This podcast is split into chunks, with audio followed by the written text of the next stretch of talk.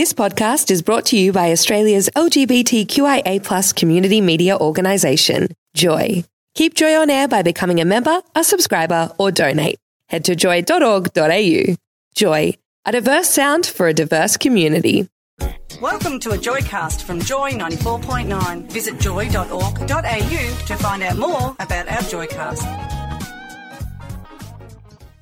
Oh, good morning, Melbourne. Here we are again with the fabulous Escape Hour Travel and Food Show. It is a very early start to our Sunday. We've had our caffeine. It's oh, I'm just I'm just feeling so chipper and brisk, and you know I'm recovered from last night. And um, Fiona Brooke, my name's Russ Masterton, and you are Fiona Brooke. It's a pleasure to have you on our show today. How have you been, Fee? I had some excellent jam on my toast this morning. Oh. Yep, it was like Homemade? A, a, no. Well, it is plum no. season, you know. It was actually like a berry with a really interesting little lime flavoring. I just, you know, I think that if you're going to have jam, you just need to make it extra special. Oh my God, how's your new puppy going? I have to ask. The new puppy is adorable. Name? Loves it. Name? Basil. Oh, he's so cute. He's Basil. so cute. Love it. He is so adorable. Now, writing us today and on the panel, we have, excuse me, the lovely Stephane. How are you? Good? Good morning. I'm very well, thank you. Good. Very How uh, are you? Very Look- energetic this morning. Isn't it great? it's, it's fantastic to be getting up so I early. would say this is our last show for the grid. We've we've got it all happening here today. We've We just do. we're Yes. just on top of the world now. God, the guest today is just amazing. What an Best amazing guest. talent ever. Well, he's he's a joyster. He he is amazing. We won't be able to shut him up, and that's why we love him so much. David Gale, welcome to the Escape on Joy ninety four point nine. Oh my goodness, it's so good to be here. I've been for a run this morning. What an amazing day it is out there. And as you know, I'm always up early. But like Russ, we've been out to midsummer so many times, so many oh. events, so many Oh. Plays, so many acts and all that sort of stuff. So I'm surprised you're even up this early because it was a reasonably late one last night. It was, but What I did you think of the this show? It, amazing show, amazing talent. Now, this community theatre, we Mm-hmm. are so lucky to have such good community theatre in Melbourne, and the productions from this year's Midsummer have been out of sight. We haven't been to any interpretive dance yet. so that's something to look forward to. but to. I think Fiona's going to do some for us in the break, so we could be okay oh, I there. could do. I could sing the Shongololo. Oh, that'd be perfect for us. We need that. We've got to get enough of the Shongololo. David, you and your travels take you to all of the most exotic Middle East destinations. You've been to Turkey, you've been to Jordan, you've been to Iran. You've been to God knows well. Oman. Oman. Don't you forget have to, you Oman. have to, yes. Today Oh. you're taking us where to? Lebanon. Out of sight. Always wanted to go. Well, it's uh, a very close place to the rest of the Middle East, but a lot of people do overlook it. And I don't know why. Now, when I got back from Lebanon, somebody said to me, Oh, surely, you know, it's a bit war torn and whatever.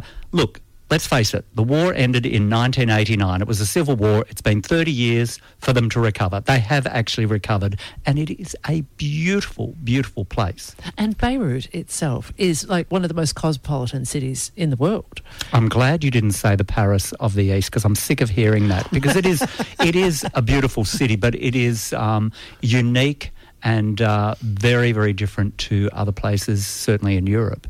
Well, I mean, I think that's a bit corny if you say like the Paris end of Melbourne, like we've all Yeah. heard that one before. Yeah. But, uh, or the pa- pa- Paris of the Pampas, as they say for uh, what's that city in South America?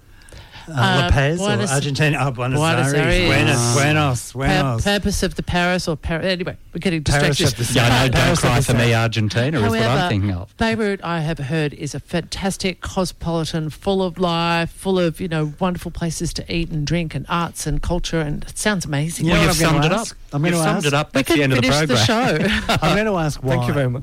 I'm going to ask why because you know the average Joe Blow would not ring, would not wake up one day and say, you know, I think I'm going to Lebanon. So All right, I had a mission, and it was at the same time I went to Iran. I know I was on the program a few weeks back, maybe a month or so ago, and got up early on a Sunday as well. But uh, that's beside the point. I was going to Iran on a mission to see a particular ziggurat down in the southwest.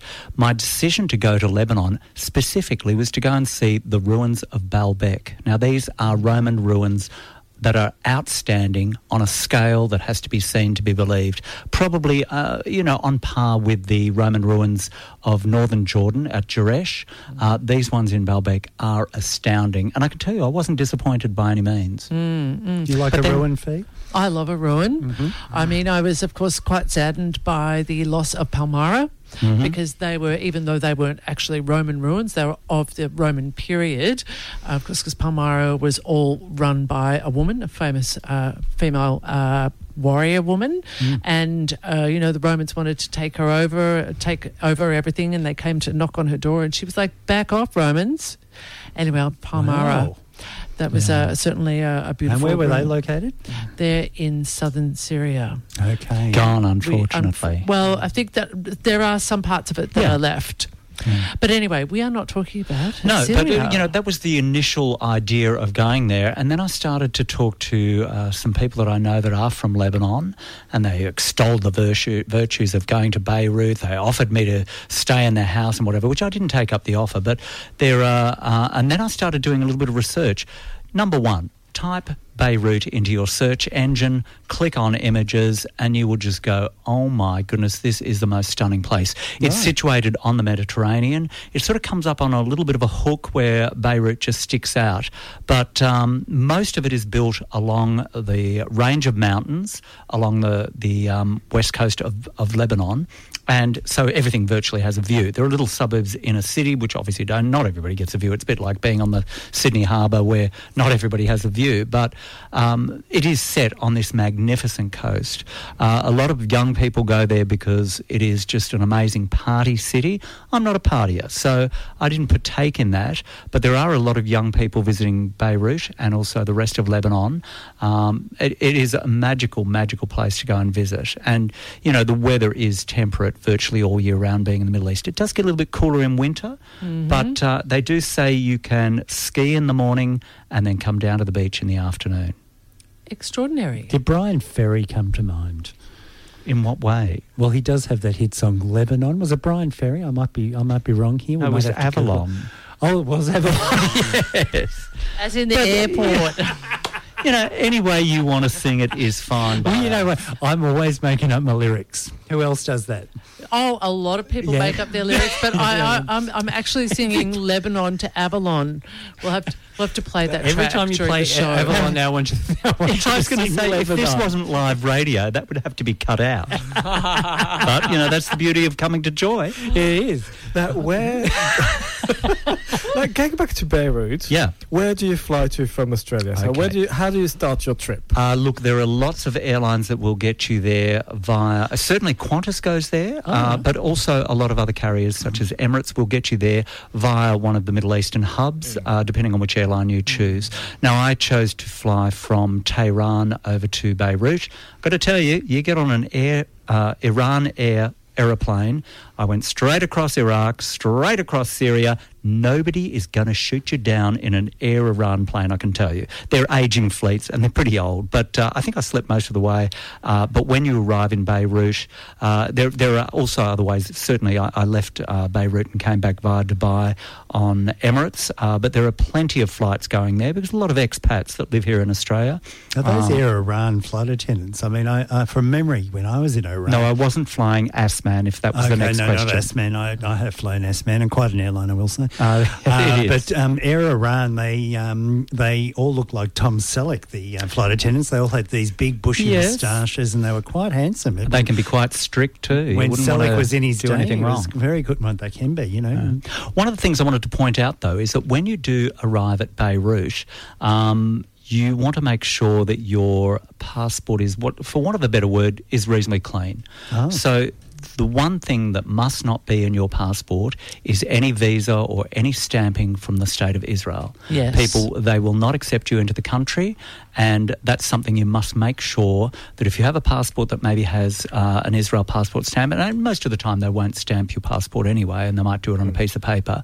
But if you have uh, one stamp of Israel or anywhere. It, within that country, uh, you will be den- denied entrance. And I thought, you know, I was coming in reasonably late from Tehran, so it might have been about 10 o'clock at night, and I'd read that you get a visa on arrival, and I thought, okay, visa on arrival, you know, what forms will I fill out when I get there, and, you know, do I need to get some currency changed to be able to pay for the visa and all that sort of stuff. Now, I arrived there 10, 10.30 at night, they look at your passport, wave you straight through. So, you know, I mean, there are great benefits of travelling with an Australian passport. The list of passports that you want to have, you know, are, are, pretty long, uh, which will cover most of us anyway. But uh, there's no fee. They want people to come to uh, Lebanon, and you just basically, they're going to flick through your passport, go, nope, no Israel, come on in. So uh, a visa from the United States isn't a problem. So No, Israel is no, really the only just place Israel. Make that- sure you do not have Israel on your passport, uh, and you you could always. Um, Get a new passport if that is the case, because you're probably having difficulty in certainly other Middle Eastern countries if that's the case. Absolutely. But uh, very easy country to enter, which means they really do want the tourism and they want people to visit. What currency did you use there? I used the uh, Lebanese lira. Lira. Okay. And did you find that you that, that other other currencies like uh, the US dollar or the or the euro were useful there? I've got a feeling I changed over some euro that I had, but the rest, you know, they've got a, an international um, ATM network, so I just use ATMs to draw out local currency. Excellent. Such a pleasure to have David Gale on Joy Absolutely. 94 this morning on the Escape Hour. This Joycast is a free service brought to you by Joy 94.9. Support Joy 94.9 by becoming a member at joy.org.au. Good morning, Melbourne. It's uh, brisk. Maybe it's not brisk. Maybe it's sunny out there for you. Who knows? We don't know where you are. We don't know who you're waking up with. But this is Joy 94.9 and you're on the Escape Hour and we are in Lebanon today, which we're very excited about, aren't we, Fiona? We are, and I want to hear all about this cosmopolitan city, Beirut. Oh, Beirut, what a place to go. It Oh, is really goodness. just physically, it is beautiful. And when I arrived in Beirut, the first place I went to was a small hotel that I'd chosen. Uh, coming into a country late at night, I don't particularly like uh, staying in a um, an Airbnb because Oh, you know you may have difficulty finding keys and self checking in and all that sort of stuff. So I stayed in a small hotel, but I chose a suburb called Hamra.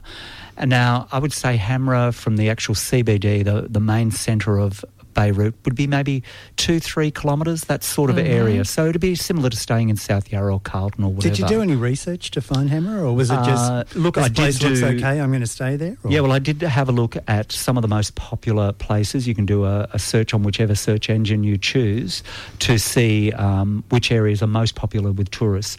And that's certainly why I chose Hamra. And Hamra is just sort of like a, a reasonably calm inner city. Very close to the city, older neighbourhood, but of course it's being redeveloped and, mm. and rechanged as it goes along through time. Uh, a lot of younger people have moved back into the area. It sounds a bit like gentrification, if you mm. ask me, mm-hmm. similar to our inner city suburbs. Mm. So there'd be some old people that are still living there in their old apartments and also newer people that have moved in. I will admit, I was told that the real estate in, Leb- in Beirut is extraordinarily expensive, certainly in the inner city.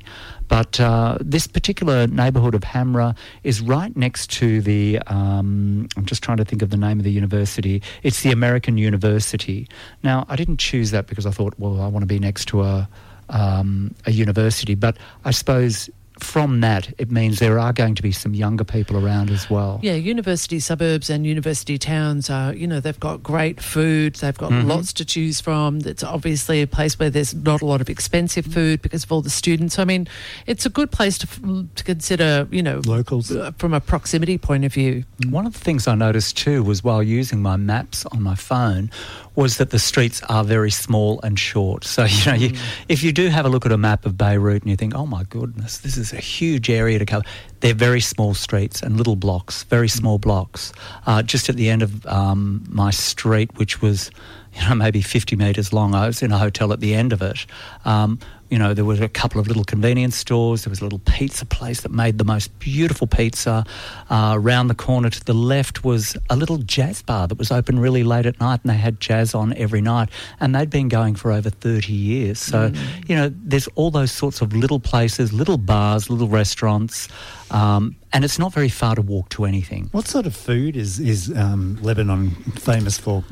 Um, I don't think it's really famous for any particular food. Um, it is more uh, Middle Eastern food, maybe with their own slant on it, but you know, fresh. And uh, you know, there were a couple of little bars that I went to and had small little plates of food. So there is a, a certain smallness about the food. If you're a huge person that's dying to eat as much as possible, You have uh, to the eat a lot of falafels. well, the presentation to me were very small, little dainty Middle Eastern dishes. You know, I went to one place and ordered some meatballs, and it was six of the tiniest marble-sized meatballs. They were delicious with a little dipping sauce and a piece of flatbread with it. But it's to me the places that I ate were all sort of little tiny things. But you know, Middle Eastern food is similar from Greece right the way through to um, um, to Iran and then down to the south. It's all very, very similar, but with different slants. I didn't notice a particular slant, but maybe because I was staying in a city, it was probably a little bit more international.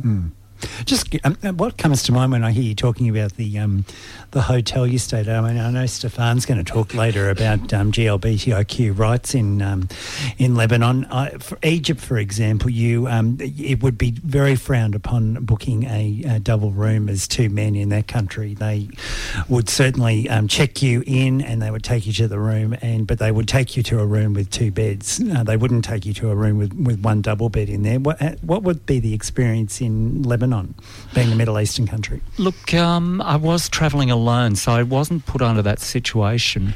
Um, the hotel that I checked into, I did stay in the first night in one room, and it was on a lower level. And uh, I wasn't particularly comfortable there. And in fact, the next day I asked to change to another room, and I was put into a room with two double beds. So, and I was single travelling. So, look, I don't know whether it would make a difference, but you know, if you needed to, um, for the sake of your own um, Safety. Well, not necessarily safety, but not feeling embarrassed. You could always ask for, to, you know, a twin room or something like that. I think you know when we travel around the world with our partners. Uh, we've all had experiences, and uh, you know, I think you just play it by ear more than anything. Well, I think any international hotel these days, I mean, they're clever enough to, to know what, what goes on and, and that there is a GLBTI community travelling to these places. So it would be quite common to find many rooms with double two double beds in them. And also, you know, I think hotels have always been the hush hush people of whatever society it's in. Whatever goes on behind their hotel doors stays behind those hotel. Doors. Did you hotel see many um, GLBTIQ people in the streets there? Uh, look, because I was on a short time frame, I actually didn't look for part of our community at the time.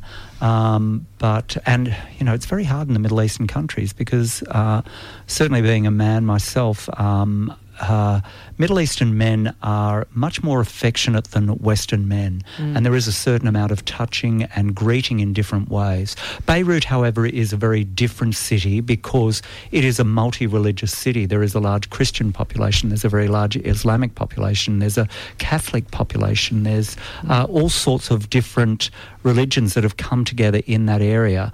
Uh, but then also there are um, there are different political groups that are very hard line, such as Hezbollah. Um, and in my research for travelling to Lebanon, um, I realised that certainly going to the south is not a good idea because the closer you get to the Israel border, you're getting into a, an area that is controlled by He- Hezbollah, and they are a very militant group. People may be kidnapped. I didn't feel uh, under threat by any means, but there are areas that you certainly wouldn't want to necessarily put yourself at risk, uh, certainly towards the south. And then there's a complete no go zone as you get close to the Israel border, which is you just can't go. But if you do know people in um, Lebanon, and uh, certainly if I'd known somebody that was staying there at the time that is from Lebanon, I've heard that there is a wealth of treasures to see on that southern coast. So you'd need to be with somebody that lives there that has local knowledge, and they could take you to see some amazing beaches and also more Roman ruins, certainly in the south, that most Westerners will never see in their lifetime. That's something, you know, if that opportunity comes up, grab it with both hands. Mm, that sounds extraordinary. So, when you were in Beirut, what were some of the other top um, sort of things that you love to do? I mean, did they have beautiful museums? Uh, was there wonderful cultural centres? Certainly around Hamra, it's um, I don't know. I, there wasn't anything outstanding that's just saying blah come and see me Mm. but of course you have got that beautiful view from wherever you are Mm. the little bars and the clubs and the shops are just gorgeous Mm. and you know it's that eclectic mix that we would see in one of our inner city suburbs you know you might see a hairdresser a motor mechanic a jewelry shop a gallery and then the, the coolest little coffee shop. Mm. So it was certainly like that. And while we're still on Beirut, um, I moved after a few days over to another suburb called Mar Mikel. Now, I think the, those from Lebanon would call it Mar Michel or something like that, but you know, for, for my purposes, I That's called it Mar good. Mikel. And it's just on the other side, probably about two to three kilometres away from the actual CBD itself. Uh, certainly a little bit more interesting. A lot of tourists will stay there. There are the St Nicholas stairs, which are just this beautiful stairway that goes up to uh, with a statue of St Nicholas on the way up, um, and up along those streets. You know, even if you just walk the streets, you've just got this terraced view looking out onto the Mediterranean. Beautiful trees, and uh, once again, you know, I had probably one of the best coffees of uh, that week in a cute little coffee shop with this hot, hot guy serving coffee. um, who, uh, you know, I could have had a second coffee, but I, I think I would have just been all over him after the, the extra caffeine hit. But um, really good cafes, you know, galleries, jewelry shops, all that sort of stuff. I did actually stumble across a little second-hand market one day when I was there, um, and it was great to see, you know, people just selling different handicrafts and things like that. Um, yeah, I don't know. It's just got that feel. I don't know whether you know you've been to Buenos Aires, and there's nothing spectacular about Buenos Aires like an opera house. Or what, what the most spectacular thing is the six-lane highway each way in Buenos Aires. But Buenos Aires just feels right, doesn't Yeah, it? once you get into the suburbs like the you know the Recoleta and Mm-hmm. um, and you go and find a, a- a decent um, place where you can get a um, um, asado, a great big meat meal, you really just sit and party with the locals It's and have a fantastic time. Yeah, Inexplainable, it's- isn't it? You yeah. just feel right. Yeah. And maybe that's something to do with our culture and, and how things are here in Melbourne. Well, of course, because of because of our familiarity with Lebanese culture and food, because of the population that live here in Australia, it's possible that we just sort of feel a little bit more comfortable in the environment. We feel at home with the food and the um, and the you know the Lebanese people are so um, hospitable. Uh, they make incredibly beautiful wine. Of course, when I was in Syria, we just drank Lebanese wine the whole time. It was- it's a beautiful. They make beautiful wines and have delicious, tasty, hospitable, yummy food. So Fantastic. that is true. A part of it. And of course, getting around uh, Lebanon isn't too difficult. Um, it is a car reliant suburb, uh, suburb, uh, car reliant uh, country. But uh, one thing I would say is if you arrive there, try and get a SIM card as quickly as possible uh, because they're not expensive and uh, That's always a good travel trip. Well, yeah, in any country you go to, isn't it? And Yeah. you know, for years and years, it's I always cheaper be- than roaming on any service that Oh, you have I in just used Australia. to be terrified of getting a sim when I'd arrive somewhere. I thought, oh, I don't know what I'm doing. Am I being ripped off here? Is this going to work? And uh, through travels with David, I just the first thing we do is go and find a, a little telephone company and buy a sim. Yeah. now, correct me if I'm wrong, but if you put that SIM in your phone, then anyone who rings you from Australia can't reach you because your SIM is not in your phone. Correct. Right. That's always a problem for me. But do you know? There is a dual SIM phone. Most phones now do, and the latest iPhones do that Oh, as well. So you can have two SIMs in your. You Really? can have an eSIM, uh, electronic SIM, and a physical SIM. Oh. Uh, so you can, and you will get. I've got that in my phone at the moment, and you can just get phone calls from both numbers. And of course, Oh. if you're worried about That's people contacting you from Australia, whether it be for an emergency or for some other reason, um, there are so many other applications such as WhatsApp, Of course, emails, yes. all those sorts of things, and you will save a packet. Yes, uh, of compared to you know the minute you start using some roaming services, you're looking at you know hundred bucks for twenty minutes. Oh, of, my, of my recent using trip in Turkey, I maps. got I got a terrible bill shock, and I only used it for. Oh no, it was in um, Georgia actually, and I'd only been on it for like a Five day, minutes. Yeah, and yeah, it was just unbelievable. Five hundred bucks for a day or something. You can. wasn't that much, but it Mm. was certainly a lot. But you will get one in Lebanon, Mm. inexpensive, and it'll Yeah. get you everywhere you now, want to go. Stephane, to. you had a question for David. Uh, oh, I did. Yes, uh, I just wanted to go back to where you decided to stay in Lebanon, in Beirut. How do you cho- decide on these suburbs? How do you do your research to find the best place to stay? And you stay, you stayed. You, I, I seem to remember from previous show that you stayed in Airbnb, but this time you stayed in hotels. a to hotel start with. first, and then So to an how do you go about finding this suburb? Because it's it's not like in the CBD. It seems. Well. I did. I did a Google search, Okay. and you can ask Google so many different things. Mm. But you can ask, or, or whichever um, server you want to use, you can ask which are the popular tourist spots to stay in, and that's probably a good starting point. And then you can research from there. Certainly, Airbnb I used in order to find a really good place, and certainly in Marmakel, it was. Uh, uh, the end of, of it's, it's basically one very long road uh, with different things along there. But uh, a lot of tourists do stay there. A lot of backpackers do as well. Uh, but I was right up one end of it, and uh, it was just old apartment buildings. Now, this particular apartment building, I went into up to the second floor. There was a code, and then I went in. It was basically one apartment with five Airbnb rooms in it. Now, I had one of those rooms with a bathroom, and a little balcony off the back. That was one of the six room apartment. Huge old apartments, absolutely gorgeous. And it was a, uh, it- you know, I went through the rating and the, um, the recommendations, and it was a great spot to stop. But, you know, and as far as finding hotels, you can use any of the, um, the hotel uh, people that are online to choose and always look at recommendations and ratings or if you do know somebody they might suggest somewhere where they've stayed before Oh, good morning. You're on Joy 94.9. We're on the Escape Hour with David Gale from uh, Lebanon. Well, he's not from Lebanon, but he's discussing Lebanon, and we're going to be back after this break. Joy 94.9 is on air 24 hours a day, 7 days a week. But sometimes you can't always be with us when you want to. Here's the solution. Here- Here's the solution. Listen to your favourite Joy 94.9 show anytime with our Joy podcast service. Our team of over 30 volunteers pick out the best bits from around 60 programs that Joy airs each week, made available to you for free download. To find a podcast of your favourite Joy show, search for us in the featured providers section within the iTunes store or find them on the Joy website, joy.org.au. Joy Podcasts. Any show, any, any show, anytime, joy.org.au. Good morning, Joysters. It's Sunday morning. What a fabulous day it is. This is Joy 94.9. You're on the Escape Hour. You've got Stephane driving us today, Fiona Brooke just being her gorgeous, lovely self. My name's Russ.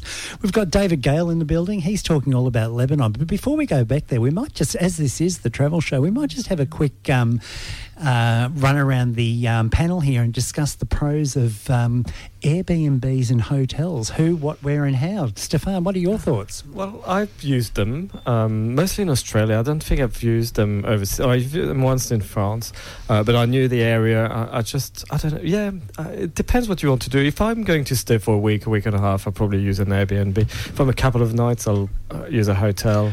I Mm, think I'm a bit of a fan. I mean, I do use Airbnbs, uh, and they can be wonderful because you have a whole like living room and kitchen, and you can lounge around. Um, and I do think there are beautiful advantages. But one of the things I find annoying about this is when you arrive a little bit early or a little bit late, um, and then you know the trouble of getting in. So it depends on your travel arrangements, and then of course on the last day when you need to leave, you don't want to put your bags, and then you la- la- and you know sometimes people can be very accommodating. You're there early. You could go there, put your bags there, but the room isn't ready for the Airbnb. Some people are accommodating, but there's nothing worse than lugging your luggage around, uh, waiting for the Airbnb to come available. So I think at times hotels are excellent because you swan on in and you swan on out. And they've got that place you can hold your bag for the day. yeah. And you know, I quite like having my bed made every day and all this kind of Yes. thing. Yeah. But, you know, that's. Uh, New, That's new true. towels, sheets. Oh, and you know what? A hotel breakfast. Oh, Yes. God, you can't go wrong with that. No, I, I've Never got a- worried about toilet paper, are you? Exactly. No, no. I mean, you don't have to worry about things working or not working. You go down, you can have as many cups of coffee, and you don't always have to go out and hunt for breakfast Love when you first buffet. wake up. Love a buffet. Absolutely. Now, David Gale, you're a um, Airbnb super host. What are your thoughts on travelling with Airbnb? And you, you obviously um, would have people call you or email you and say, I'm here in Melbourne, can you let me in now? I'm a pretty particular host, so I pre organise and preempt what people are going to want and try and make sure that I can meet what they're looking for. So I try and uh, start people with. Um, with an expectation that they're going to be well looked after, and I look after them well. But I do travel using Airbnb, and I've had both good and bad experiences. But tell me, uh, any of the three of you, if you haven't had good and bad experiences with hotels as well. Oh, So neither of them are uh, the panacea of the best accommodation styles. So now I find that I am actually mixing. You know, Russ and I, we stayed in an Airbnb in in South Korea, in Seoul, Yes. and it was spectacular. It was a hard one to find, but once again, the host was very helpful in those directions and photos and things like that. I've stayed in one in Oman, which I only stayed for a few days and then moved to a hotel, which I'd pre-organised anyway. And the Airbnb was in a beautiful house, but it was an awful room on the top of the uh, the building. So you know, good and bad experiences. Uh, always just check ratings. But even with a hotel, I'll still go through and see what the most recent ratings were. And, you know, some people might say, well, you know, they've all been written by the hotel. Sometimes they have been. But you know what? Uh, we've got to get out there and just see what places are like. That's right. And I, I try to um, use our ratings with a little grain of salt Mm-hmm. because obviously sometimes com- people complain about the most r- absurd things. But would you ever be scared to ask for a different room? Uh, if I didn't like something, I would Yeah. move. I Yeah. would ask for another room for sure. Yeah. You know, if the if there was too much noise or if it smelt of you know something stale or something like that, I would ask for another room. And that's something you can't do with Airbnb though. If you're arriving and you're not happy, Hmm. and I know that I, I stayed in one in, in Alice Springs not long Yeah. ago, and I wasn't happy, but and there was nowhere for me to go. I would have foregone the money. How did you rate it though? Well, probably higher than I should have because I felt like I was being nasty. Hmm. Well, you know, it's people like you that give Airbnb a bad name, Stephane. well, I do apologise, but I didn't want to be nasty because the, the room wasn't right and the, the cleaning hasn't done been properly. You need but to the say people those were things. lovely, so I was like, oh. I Yeah. love Airbnb. Lovely guest, but the room was awful. But you know, can't people you- do it. Can't you do private um, messaging to private the feedback. host so you Mm. can tell the hosts what you think privately and not on the platform? Yeah, and you can also rate in numbers of stars as well. So, anyway, we're not here to talk about Airbnb. We're here to oh, talk think about we can, I think we can was a- devote the rest of the show. I think that was a good a good little segue, but I think we've got to go back to Lebanon. Where are we going to now? Do you want to go to Baalbek? My mission? My God, sounds gorgeous. Where is it? Well, Baalbek is on the way from Beirut to Syria. Now, don't get scared when you hear the word Syria because we're not going into Syria. Now, if you go to Jerash, uh, how many Ks would it be from the Syrian border, the southern Syrian border? That I couldn't answer. 30, 40, if that, I would say. And I would say Baalbek is probably similar as well. You've got to remember we live in a large country of huge proportions, and we think 30 Ks, well, that's probably Keilor Downs or somewhere like that, or it's one of the suburbs. But in the Middle Eastern countries, it's a long way. And uh, you travel up over Mount Lebanon from Beirut uh, into the Bekaa Valley. As soon as you get over those mountains, the Bekaa Valley is a huge sweeping valley, and you'll see views of it on the roads there. And it is magnificent green, lush area, which is probably volcanic rock or something like that. Uh, maybe somebody will send a message in to say if they know w- whether it is. But it's all pastures and it's the food bowl of Lebanon. So they grow a lot of uh, crops up there. Uh, and it's big, sweeping, open plains. Um, and it'll take you about an hour to an hour and a half, probably closer to an hour and a half by car to get there. And uh, you can see a couple of smaller things along the way if you want to check out a winery, of course. That's uh, right. in the morning, or in your case, Fiona, uh, maybe in the afternoon instead, as you'd prefer. Yes, afternoon wine. Uh, and also, fine. yeah, afternoon. You're a lady. Yeah. Uh, but you can also check out uh, some very large stones. I went to visit a very small quarry, but there would have been the largest, uh, I think it was billed as the largest stone in the world, uh, which hadn't quite been removed, but it would have been prepared for, during the Roman times, to be transported a few kilometres onto Baalbek. Uh, Baalbek was built over a period of the, the ruins now, but uh, the actual site itself was built over a period of 300 years. Extraordinary. Yeah. Now, what's the sort of size of the Baalbek complex? Um, there are three temples. Mm. There is the temple of Venus, which is self explanatory, so it's the Mm. temple of love. There is a temple of Jupiter, which is the, uh, uh, the god of power and uh, possibly of war as well, I think, but Mm. Is, mainly is power. he? He's the Greek Zeus. Uh, yes, Yes, yes, yeah. yep. And also the temple of Bacchus, which is the temple of Earthly lust pleasures. and pleasures. Yes, so you've got I'd like to go to that. Temple. You've virtually got war and lust and love in one complex. And they started building the Temple of Jupiter around about 300 BC. Hmm. So it took about 100 years to build that. I wonder Then who the built- emperor was at that time. Um, well, uh, you could look that one up. I'll look it up. But um, there was then they went on to build the Temple of Bacchus, and that took about hundred years. And in the last hundred years, they built the Temple of Venus, which is quite small in comparison. Jupiter Temple, uh, the columns were built to the the height of twenty seven meters. oh, that is tall. We're talking pretty big here. Yeah. Uh, and then, of course, that's in the highest point on the site. And then the Temple of Bacchus, which is a secondary god, of course, uh, was built to 18 metres. Now, uh, what am I? I'm about one and a half metres tall, five foot six. Um, some people are two metres tall. We're talking 18 metres, and that's just the pillars without Wow. the roof and, of course, the base as well. So I've got some photos, and I showed you one of the photos It's spectacular. where you know the humans are little ants next to the temple of Bacchus. Uh, temple of Jupiter has um, most of it was. Uh, not razed to the ground, but it was it was certainly came tumbling down because of earthquakes, and it is the highest um, of the temples. But there is all of the groundwork is still there. So you see um, the altars, which are still there. All of the uh, you know the the archways and there's a hexagonal um, area that you come up the stairs to.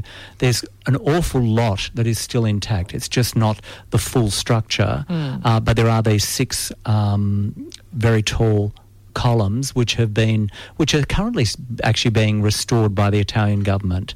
Uh, Lebanon is a relatively corrupt country as far as government is concerned and funds. So the Italian government is actually doing the restoration themselves of these Roman Yeah, ruins. I actually noticed that when I was in uh, Georgia, that Mm-hmm. a lot of the restoration that's going on there has been undertaken by other countries. yeah. Mm, Not so much. I mean, I'm sure that corruption has been a part of it in the past, but um, also because the country is quite poor, is very poor, Yeah. and they don't have the money for these large restoration projects. So there was an Italian, uh, there was French. I'm sure that I even saw a Japanese restoration project while I was there. And that seems to be a trend in, in a lot of the restorations because countries do want to offer some assistance for for uh, restoration, but you know they don't want to see the money just uh, turned into luxury cars and a, a big apartment in uh, Marmakel, which I wouldn't mind. But So, David, um, to get to Baalbek, did you did you book a guided tour, and or did you make your own way there and just do a self guided tour? Well, while I was in Beirut, I just did some online um, research on my phone, and uh, I found a company which, once again, was rated quite well. I can't remember the name of the com- company, otherwise I'd say pop it up on your podcast. But um, I got a driver, and it was not expensive. It would have been maybe two hundred dollars for the day, just for myself. So if there'd been two of us, it probably would have been two hundred dollars for the day. Yeah. So I had a driver take me all the way from my hotel in um, in Beirut to Baalbek. And when I got there, the guy who runs the company was there and he said, Look, I'm showing a couple of guys around the site today. In fact, actually, they were a same sex couple from Germany. Oh, right. And he said, You can tag along. And I did. And it was like about two hours of going all around this huge site and uh, finding out everything about it and the history and whatever. The, um, the main temple, of course, though, that is still standing, and if you do uh, use a search engine to have a look at images of Baalbek, you will see the most amazing uh, temple, which is the Temple of Jupiter, and it is the one with the 18 metre columns. It is outstanding and it is still intact. It wasn't affected by the earthquakes. It is the most magnificent Roman ruin you will see. It puts the Parthenon to shame. Uh, it puts a lot of other large scale Roman ruins to shame. It is just spectacular.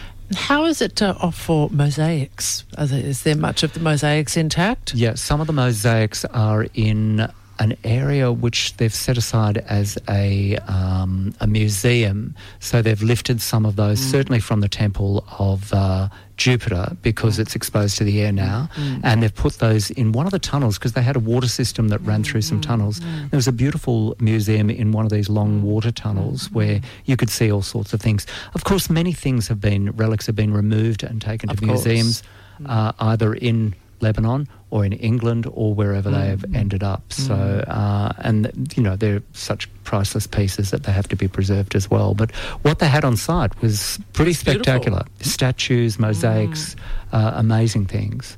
And even uh, you know, back in the the Temple of Jupiter, you would see. Um, carving in Roman ruins in the stonework Mm. in different phases. So you might come along uh, a particular area where you'd see the block, and then next to it would be the block half carved, and then next to it would be the block completely carved. So you'd see stages of how these Roman ruins were decorated and carved at the time.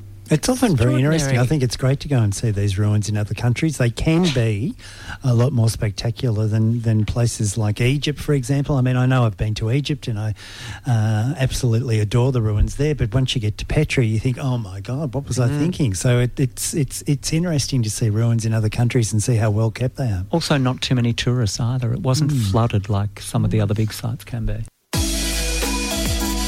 Joy, your voice, your radio station. Sunday morning on Joy 94.9. This is the Escape Hour, and we're just having a fabulous time here today. We're all geared up on our coffee here. We're just enjoying each other's company. We're in Lebanon with David Gale. Fiona, would you go? Oh, I would definitely go. I've wanted to go for ages. I actually wanted to go really more for the. I mean, I do love a Roman ruin, but I wanted to go for the cosmopolitan nightlife of Beirut. It's certainly famous for that, isn't it? Yeah. Absolutely. What about you, Stephane? Would yeah, you? no, I, I would I would go to. I wouldn't go for the nightlife. I think I'll go for the ruins and for You don't like the nightlife? culture, the, the the food. Not hmm. really. I think I'm past that. Really. Oh, come on, Oh, you know, you're the youngest eating in the room. Come on. eating in lovely restaurants. I mean, I think that, you know, I'm not going to be going to nightclubs at my age, but, you know, wandering the streets at night and with people and eating in yummy restaurants. Oh, and Oh, I thought I'd take you to that little jazz club. Yeah, I mean, Oh, to me, yes, that's the fun. nightlife. I seem to remember that you go to these wild parties in warehouses and things. Well, like about 100 years ago, a while back. I Fiona, did. you're a foodie, so is there a big food um, scene for um, Lebanese food here in Melbourne? Well, there is. I mean, we have, you know, a, a huge Lebanese population in Melbourne and in Sydney, and there is a lot of Lebanese restaurants and uh, Lebanese influence restaurants that we really love. And so I think that it's really kind of become part of our cultural sort of food uh, offering we have here. You know, Turkish food, Lebanese food, Greek food, um, all of the marvelous food from that area that we enjoy. So um, while I don't have anything distinctive from a Lebanese cuisine point of view, I know that it's uh, yummy and fresh and delicious. Certainly in Sydney, you would find a, uh, a, lot of Lebanese restaurants because a lot of Lebanese people have settled in Sydney as well. Actually, just thinking about whether you would go, and Russ, I might encourage you at some stage when we're travelling together again, if we're sort of over that way, even if you're going to Europe, you could just do a quick stopover for a few days in Beirut on the way, and, and I'd certainly encourage that with you at some stage. But um, if Fiona DFAT said to you, the Department of Foreign and Trade, had a travel warning. Do you do you go by the travel warnings? Um, I look, I register. Mhm. I'm registered with DFAT, so because I do travel to quite a few Middle Eastern countries, and I still go. Because DFAT will tell you do not travel. Yeah, it's I- Mm, not the extreme warning, but it'll say do not travel. I, if it says extreme warning, I won't go to the areas with extreme warning. But so many countries I go to say they say you shouldn't. There, there's no go. Certainly, the uh, Bekaa Valley was in a red zone as far as the DMAP, uh, the the DFAT map was concerned.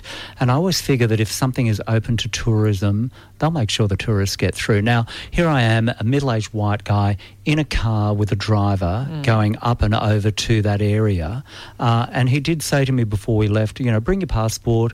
There could be some checkpoints. Now, of course, Syria is still um, at uh, civil war and it's it, it just gets a little bit quieter at times. Certainly, um, since Daesh has been removed from that whole situation, but it is still at civil war. So once we got into the Bekaa Valley, there was certainly a lot of um, military up there. I look at these young guys in the back of these vans or standing at the checkpoints, and all I know is they just want to go home and have dinner with their fa- family and their friends and all that sort of stuff. But uh, we went through quite a number of checkpoints.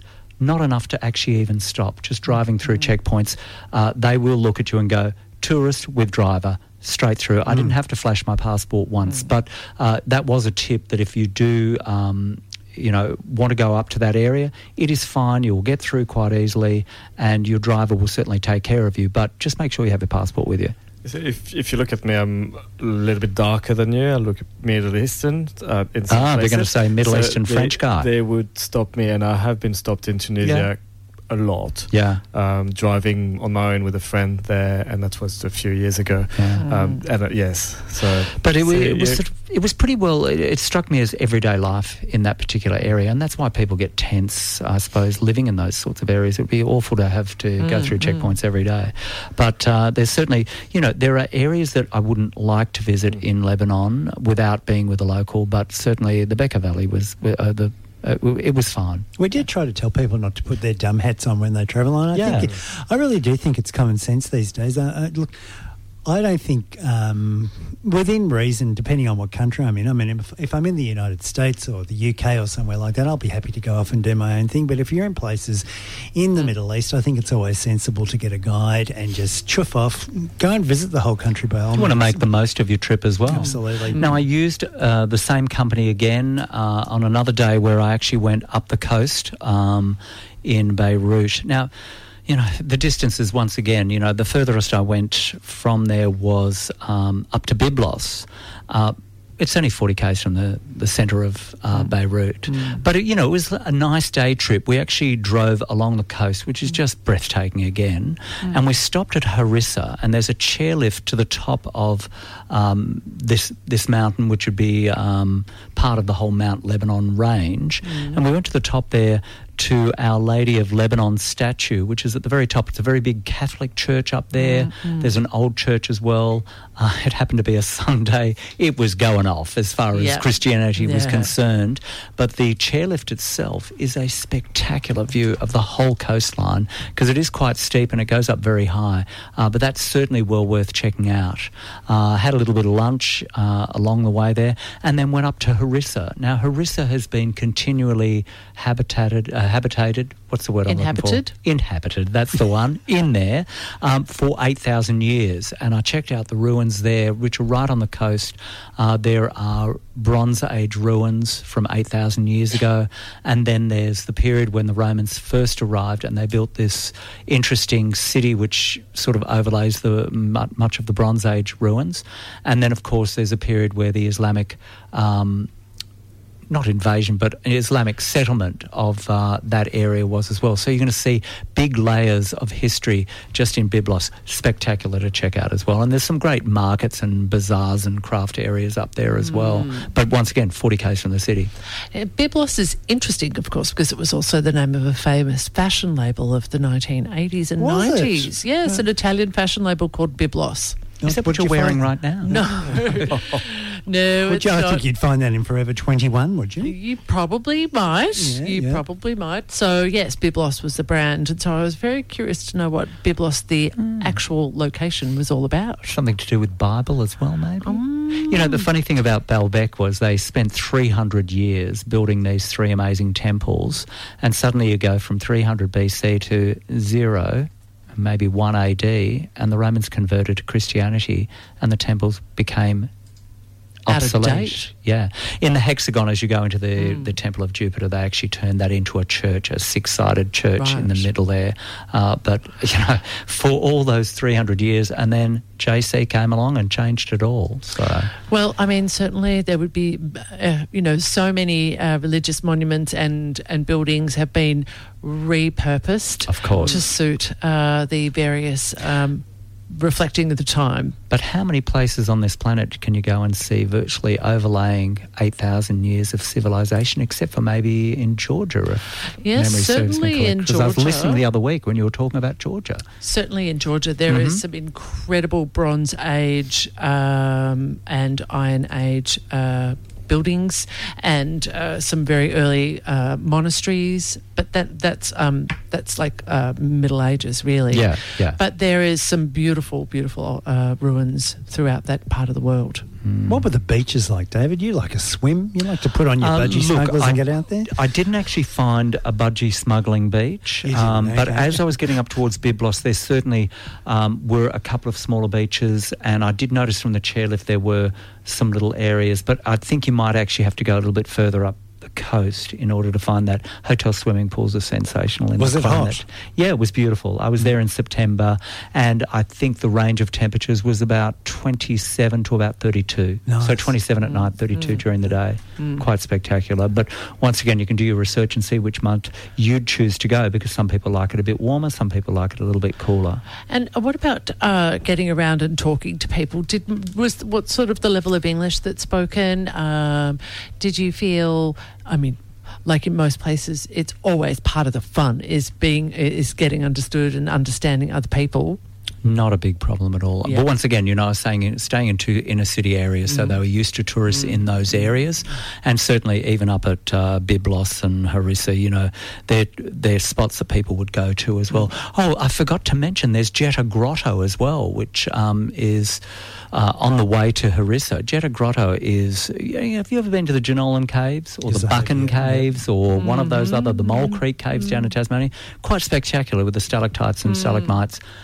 Uh, they have nothing on the Jeita Grotto, which is on an astounding scale of these beautiful, beautiful underground caves with water running through as well. And you can go and tour those. It's not very expensive. Spectacular. Oh, I'm so glad you didn't forget those. I nearly forgot about them, but I, I just, yeah, just Many thought about moons those. ago, we had a um, uh, chef from Beirut on the Escape Hour, and he came in and discussed um, food and everything, and he- he just would not stop talking about how fabulous and how cosmopolitan Beirut was, and he just wished more more Australians would go there.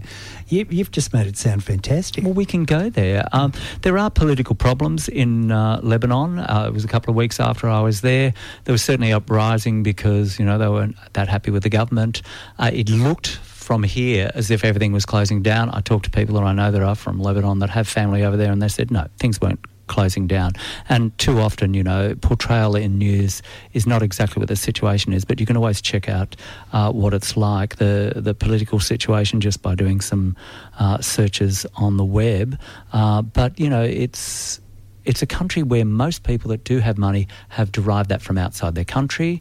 Um, but once again, we're tourists and we're there to see things. In a way, you're sort of supporting a country that is um, poss- possibly not doing that well. They're not um, bankrupt, but they do struggle to provide uh, all the services for their people. But that's their political situation. We're tourists and we're guests in their country, and we can enjoy uh, what they have to offer.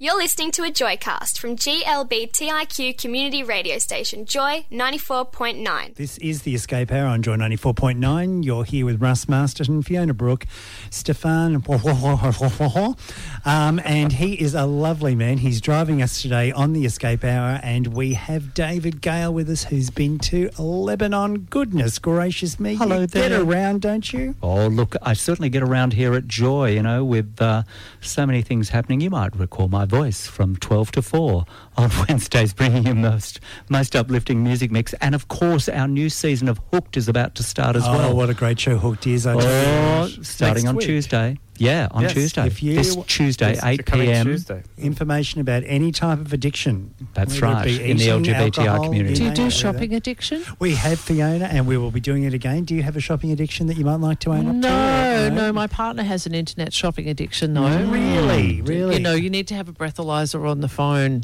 Ah. That late A lot. night internet shopping. I hope he's shopping for you. No, Now, No. I, generally not. oh, that's, that's disappointing to me. But uh, I would like to know, David, did you use any uh, LGBT app or any um, you know meetup apps in Lebanon? I was wondering if you were going to ask me if it was if I was gay in Lebanon. Well, I'm gay Were all you? around the world. Were you gay in Lebanon? Look, you know, I have got a partner, so I certainly wasn't searching. But as I mentioned when you had me as a guest in Iran, uh, talking about Iran, I certainly look at apps because sometimes you do find people that you may want to actually find Have a coffee with. to talk to and, and learn a little bit more about that. I wasn't particularly looking for gay nightclubs. Uh, Mm-hmm. I certainly did use apps while I was there and had some conversations with a couple of people. Nobody that I, uh, I certainly wasn't looking for sex, so that wasn't Mm-hmm. the case. But the apps do work there, whereas uh, I think only one worked in Iran, which was Scruff, but Yeah. uh, other ones do work in Lebanon. What's the history there? Well, in terms Stephane? uh, legally, um, uh, same-sex sexual acts are against uh, contradict the laws of nature and are illegal. Oh, right. So Okay. although uh, the the law isn't enforced uh, very often, but it can happen. But it means that when you do see somebody on an app, uh, they may not necessarily have a photo of themselves and they'll want to talk to you Exactly. beforehand. In Iran, however, you might be actually talking to somebody who might be entrapping, uh, you know, there might be some entrapment or there might be some extortion or something like that. But- uh, but it's good also to turn off your location uh, on those apps as well if you want to protect yourself um, because, you know, it's, it's I did good get Just the, taking care. I did get the impression that Beirut was uh, quite a uh, permissive and liberal international city. That you know, there's uh, you know, I did hear that there were gay bars and things like that in that place. Now I don't know the accuracy of that, but certainly I did um, get the impression that Lebanon was a very permissive environment. I know there was a gay pride in Le- in Beirut in 2017, but Oh, then right. it was banned in 2018. Ah, hasn't that's so happened good. since. So Yeah. maybe I mean it it might evolve, but at the moment, in terms of legal uh, position, it's Mm, not. Uh, well, they're obviously turning a blind eye to Grindr and But scruff and things there like that. There could also be quite a bit of political change because you'll notice that those Absolutely. riots um, in the streets, because it was about the cost of living and everything else and unemployment and whatever, uh, it was initiated by young people and they overthrew the leader of their political system at the time and said, no, he's got to step down. And he actually stood down.